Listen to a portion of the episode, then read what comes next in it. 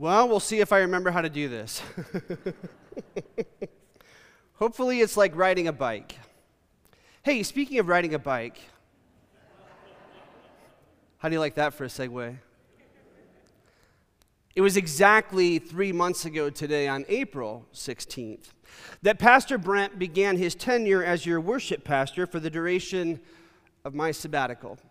And I'm so grateful that he began that first Sunday with a very thoughtful sermon about the ministry of absence or the ministry of letting go, using the wonderful illustration of needing to let go of his then five year old daughter's bike in order for her to fully experience the independence of her own skill and strength and learn how to successfully ride a bike on her own.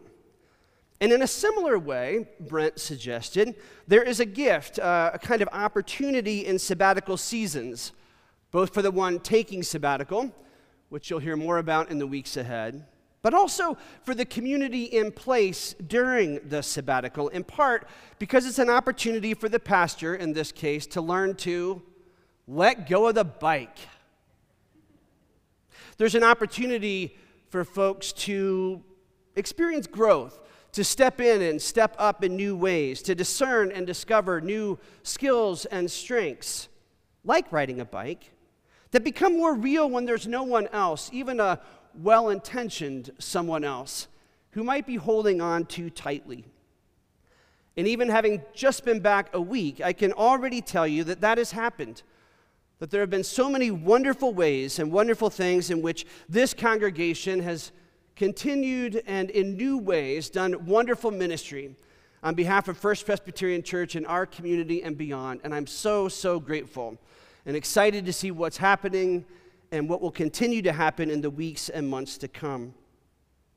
But this morning, I actually want to reflect on another aspect of Brent's Let Go of the Bike sermon, in which he focused on the reasons, the God given and the oh so necessary reasons that we're encouraged in our life of faith, even commanded in Scripture, to take days of Sabbath and perhaps even at times whole seasons of sabbatical.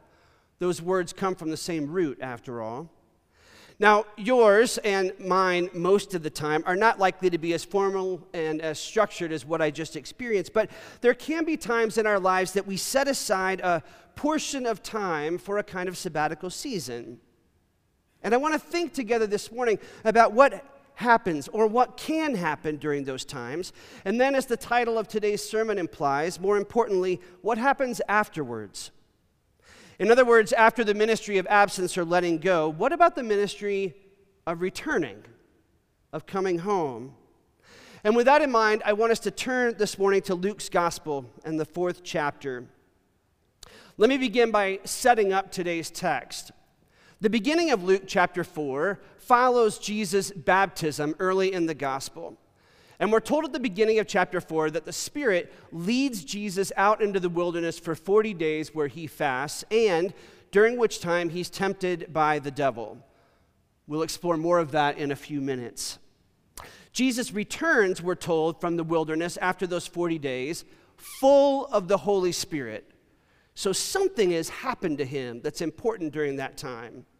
He goes out from that place and begins to preach and teach in the local communities and synagogues, and we're told is well received during that time. And then we pick up the story in Luke chapter 4, verse 16.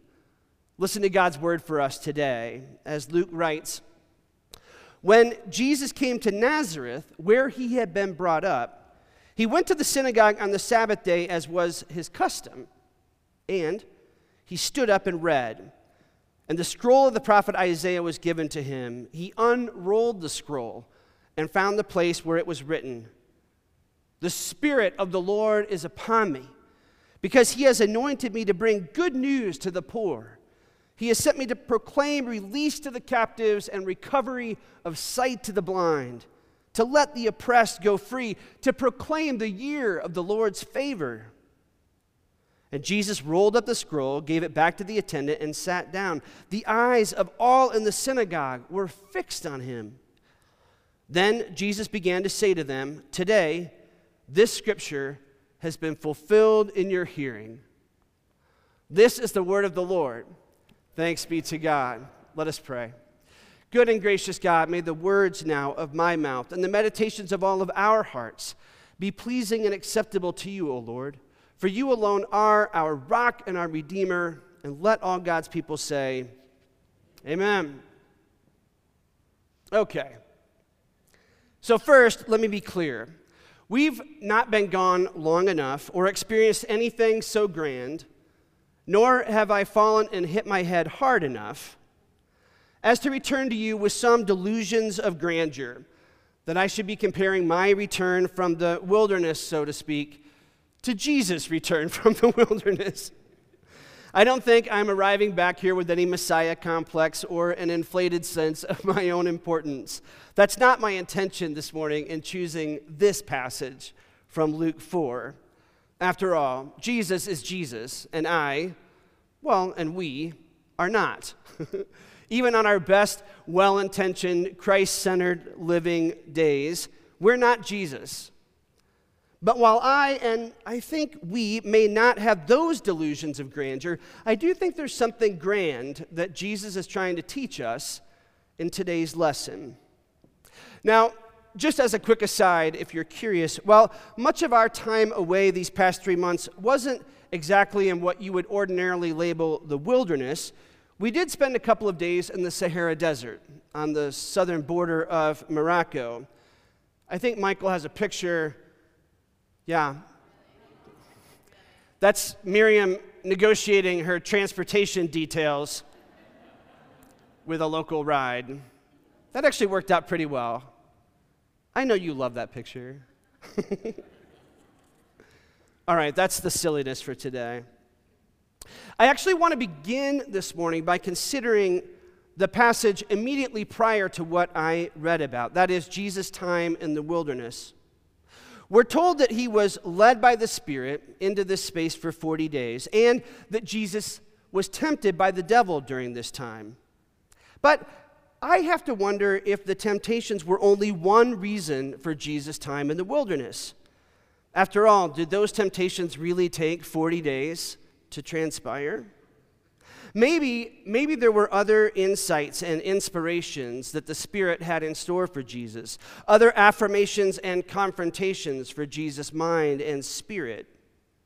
We're told by Luke in chapter 3 that Jesus is about 30 years old, having lived his life as a carpenter's son, and presumably as a carpenter himself when we get to this point in the story. Admittedly, we know very little about Jesus' life during those young adult years, but it's reasonable to imagine that it's probably been a pretty ordinary life work, family, community, participating in his Jewish faith, rituals, and practices.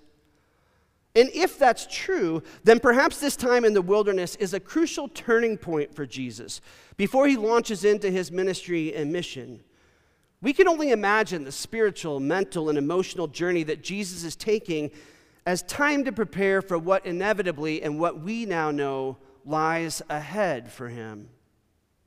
And again, while none of us are called to be Jesus himself or to be many messiahs, we are disciples of Jesus, called to be witnesses of God's love and grace, of light and salt in the world around us. And I don't have to tell you today that that calling seems to get harder every day given the realities of the world around us. It's hard. So maybe there's something important for us too this morning about the critical role that Sabbath or intentional seasons of sabbatical can play in our lives. Time away, time out. Time out of the ordinary rhythms of life, or what I sometimes think of as the autopilot nature of life that we get stuck in, both in good and possibly in bad ways. These times that we choose can be times to disorient and reorient, to deconstruct and reconstruct, to confront some of our assumptions and perspectives, to evaluate or reevaluate what's important, what we value, what makes a difference what we want to be intentional about choosing for ourselves and our loved ones, rather than just being stuck in a rut or someone else's expectations of us. Brent included in that first sermon a quote from the wonderful theologian Henri Nouwen, who, in writing about the ministry of presence and absence, said, We must learn to be present with people, but also learn the act of creative withdrawal. Sabbath means cultivating the absence for the sake of loving presence.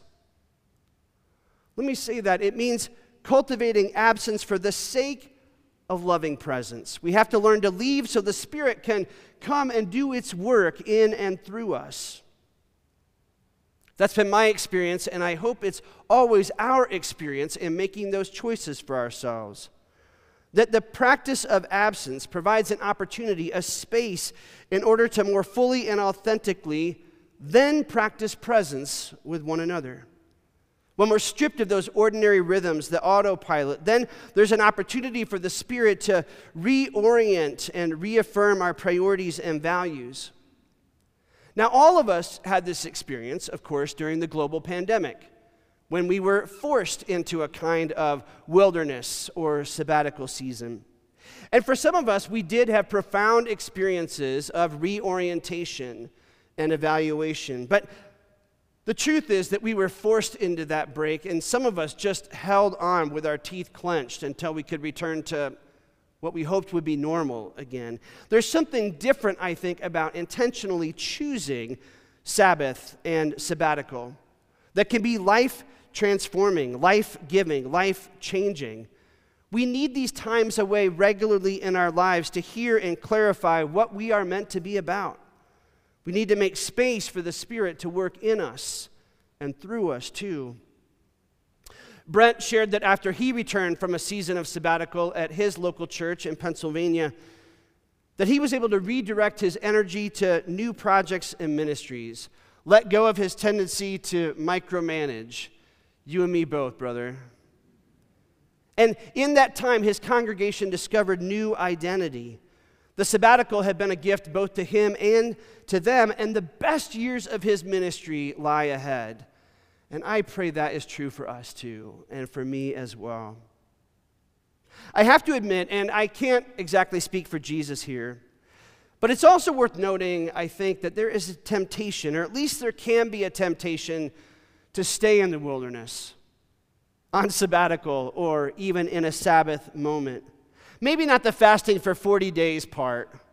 That's not so fun. But the temptation to stay in that mode, to stay checked out or off the grid, it's understandable, especially given how crazy the world around us seems to be getting every day. I've been reading a lot of articles and research lately about how, especially younger generations, but some of us older generations too, are increasingly choosing to check out from the local news and from cable news. It's just too nuts sometimes, whether we agree with it or disagree with it. And increasingly, people are choosing to check out. And I get it. It's hard to stay engaged and informed given all of the challenges in the world around us. And so it would be understandable that we don't want to face the Spirit's challenge to be reshaped and reoriented and then to be sent back into the world to re engage wouldn't it be nice just to stay away? And yet, there's something to consider about the ministry of returning, of re engaging. And one way that I was helped to look at it this week as I studied for this morning's sermon was by really looking again at those temptations of Jesus, again in the passage before the one I read in Luke chapter 4. I wonder if you would notice too, remembering what those temptations were, that they're all temptations about Jesus' personal needs. First, Jesus is tempted by the devil to turn a stone into bread. Understandable given that he is starving after 40 days of fasting. It's a temptation to use Jesus' power over nature, over God's creation, to meet his personal needs. Then the devil takes Jesus up and shows him the kingdom of the world. Uh, temptation to use his power over other people to meet his personal needs. And then finally, a temptation to throw himself off the temple and appeal to God to save him. A, a temptation to use his power even over God himself to meet his personal needs. And I noticed all these temptations are framed in the first person singular. It's about looking out for number one, looking out for me. To invest my desire for a life of impact, the power that God gives me, my own agency given in creation, to meet my own needs, to use my calling towards ends that serve me alone and first. And Jesus, in resisting these three temptations during his time away, discovers that there is a space and time created for him where the Spirit is able to reaffirm what is really important, what matters in life, and how he will use his life now to serve others, the common good and the greater good, rather than just his own needs. Notice Jesus, we are told, returns from the wilderness full of the power of the Holy Spirit. It says in Luke 4 14. That's what we get when we take Sabbath and sabbatical. We are refilled with the power of the Spirit. And just in time, because now we notice in the passage I did read that Jesus stands up and reads from the prophet Isaiah. And notice that what he reads in affirming his call in the world is not about his own status, it's not about his influence or his affluence, it's not about his own security or his safety. In fact, it's going to be just to the contrary, isn't it, in his own life? Instead, he declares that his life now, in following the call of God, is going to be about bringing good news to the poor, proclaiming release to the captives, recovery of sight to the blind, letting the oppressed go free, and proclaiming the year of the Lord's favor. Jesus' life has been reoriented outwardly to serve others and not just to serve himself. And that reorientation takes place when he takes time away out of the fray of ordinary everyday life. I can tell you, just as one point among many that I'll share over the next several weeks, that one of the learnings for Miriam and myself during this time has been an affirmation for us about the power and importance of community in our lives. The intentionality that we need to constantly be giving to nurturing important relationships for us. That we cannot do this life, especially this life of faith, on our own, nor are we called to. And we've come back with a profound sense of the importance of investing in this community of faith in each and every one of you in your lives and in the lives of our family and friends beyond this circle of faith. And we're so excited to be back and to see all of you again and to begin that work again of nurturing those in relationships because of the importance that we do this work together and not alone, as I try to say every week in the benediction. For FPC, this time has also meant both affirming and reaffirming important values. This congregation, as an earth care congregation, leaning into a better understanding what it means to care for God's creation as a part of our calling as human beings. Being a Matthew 25 church that's committed not only to the vitality and health of this congregation, but engaging in real issues in the world around us, including issues about people living in poverty or facing discrimination or other challenges. That we don't shy away from those things just because we disagree at times about what they are and how to address them, but instead we dig in and figure out what Jesus is calling us to do and to be about. We see it even in the ways that this campus continues to be used, in the ways that our buildings and grounds and facility staff make space for programs like the Matthews House to hold summer school classes for our local school district, where kids who have fallen behind, often because they are living in hard situations, including poverty, are able to get credits uh, here to get caught up in school in an environment that loves them and surrounds them with care and compassion and affirmation. It's phenomenal to see what has continued to happen. We hosted again a Bike to Work Day on the behalf of the City of Fort Collins program. We had almost 500 people come by to visit us here at First Presbyterian, and a whole bunch of you made over 500 muffins. I can't imagine what 500 muffins looks like. And was told there were enough left over for you to have for fellowship the next morning. What a joy.